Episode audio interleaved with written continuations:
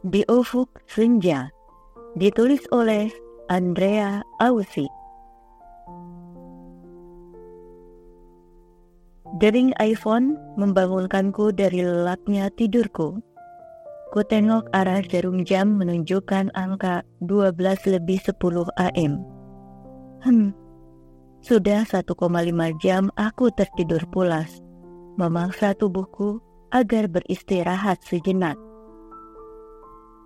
Ada senyum mengembang dari bibirku saat ku baca message dari putriku.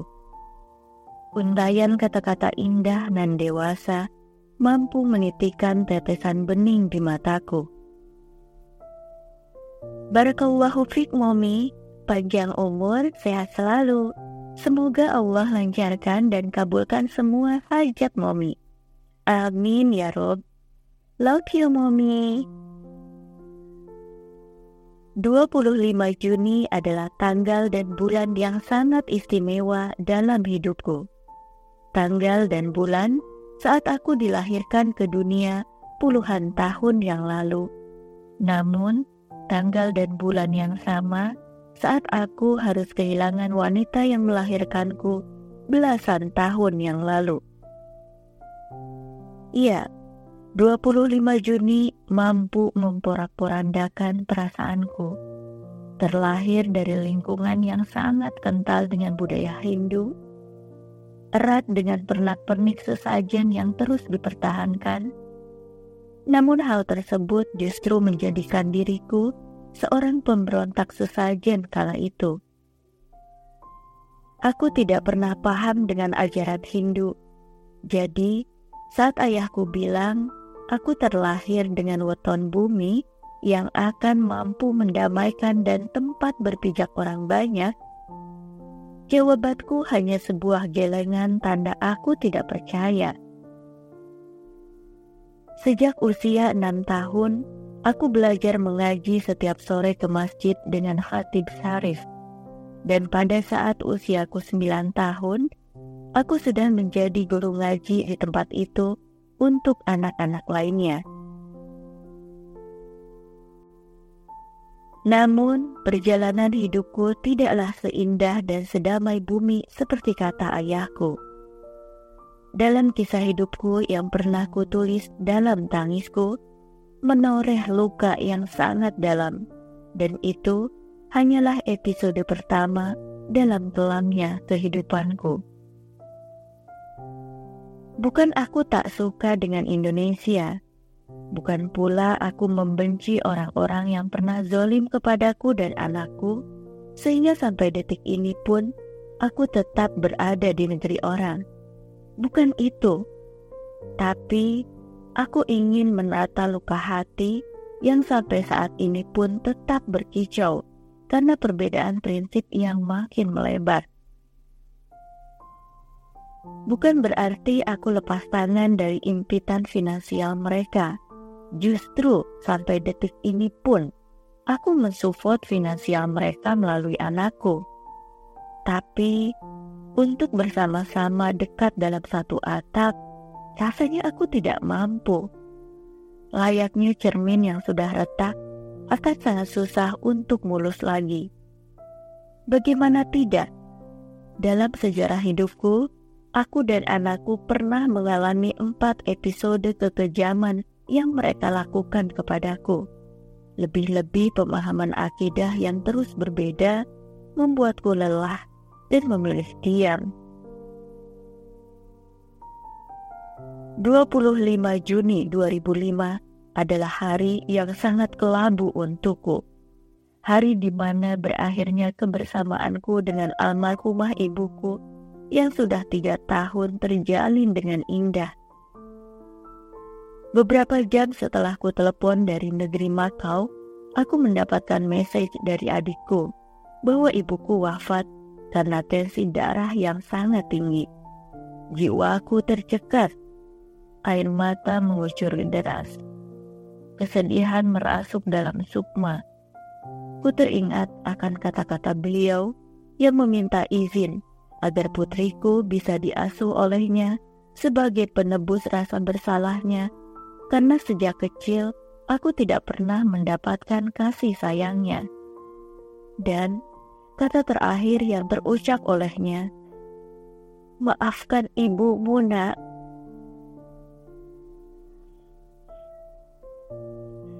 Kepergian ibuku sempat membuatku terpuruk. Selama dua bulan aku hampir stres, sering menangis tiba-tiba, menjerit di tepi lautan seolah protes kepada sang pemilik nyawa. Kenapa begitu cepat kebersamaan kami? Iya, selama hidupku aku hanya merasakan tiga tahun kasih sayangnya yang tulus dan ikhlas. Itu pun setelah kelahiran anakku yang kedua. Untuk beberapa tahun aku tidak mau mengingat tanggal lahirku, apalagi jika dirayakan. Walaupun sampai saat ini masih ada orang yang memberikan ucapan, bahkan hadiah-hadiah untuk hari miladku. Termasuk pada miladku kali ini, diberi kejutan pesta milad lengkap dengan bunga dan hadiah Padahal tubuhku sedang menahan rasa demam yang sangat tinggi. Rekan sekerjaku sengaja datang menjengukku, hanya mau mengucapkan miladku. Begitu juga ucapan dan hadiah dari beberapa tim redaksi, seperti Renita, Putri Ramadhani, dan Nur Jamila, serta Miladiah yang benar-benar membuatku terharu dibuatnya. Aku merasakan untayan kasih sayang, walau dalam bait kata, apalagi sampai dibikinkan video dan senandung, serta dikirim sesuatu untuk perkebunanku. Entahlah, setiap tanggal 25 Juni selalu membuat genangan air mata di sudut hatiku. Kepergian ibuku juga menambah beberapa episode kelamnya kehidupan yang harus aku terima. Semua bermuara kepada hartaku di Indonesia yang diperebutkan oleh mereka. Hingga rasa muak dan trauma memutuskanku berkelana di luar negeri sampai detik ini. Kini, lembayung senja mulai melambai, menggiring beribu nada tanya yang harus ku pertanggungjawabkan. Berapa banyak biji kebaikanku terhimpun selama meniti lembaran kehidupanku? Berapa luas ilmu yang kumiliki sudah kusebarkan? Dan berapa banyak hartaku yang telah dan harus kuberikan kepada yang berhak? Dan berapa dalam keikhlasan serta ketabahan yang harus kuperbaiki? Terkadang aku malu dan kagum dengan sosok sahabatku. Dalam keroposnya jantung, dalam ganasnya tumor dan kista, dalam menukiknya rasa sakit di tulangnya, dalam gemeratak geraham yang tidak sempurna, namun beliau masih tegak berdakwah mengibarkan panjinya. Sementara diriku Aku masih cengeng saat Allah Subhanahu wa Ta'ala memberiku dunia tanpa denting. Masih menangis saat ku miliki setengah dunia tanpa warna.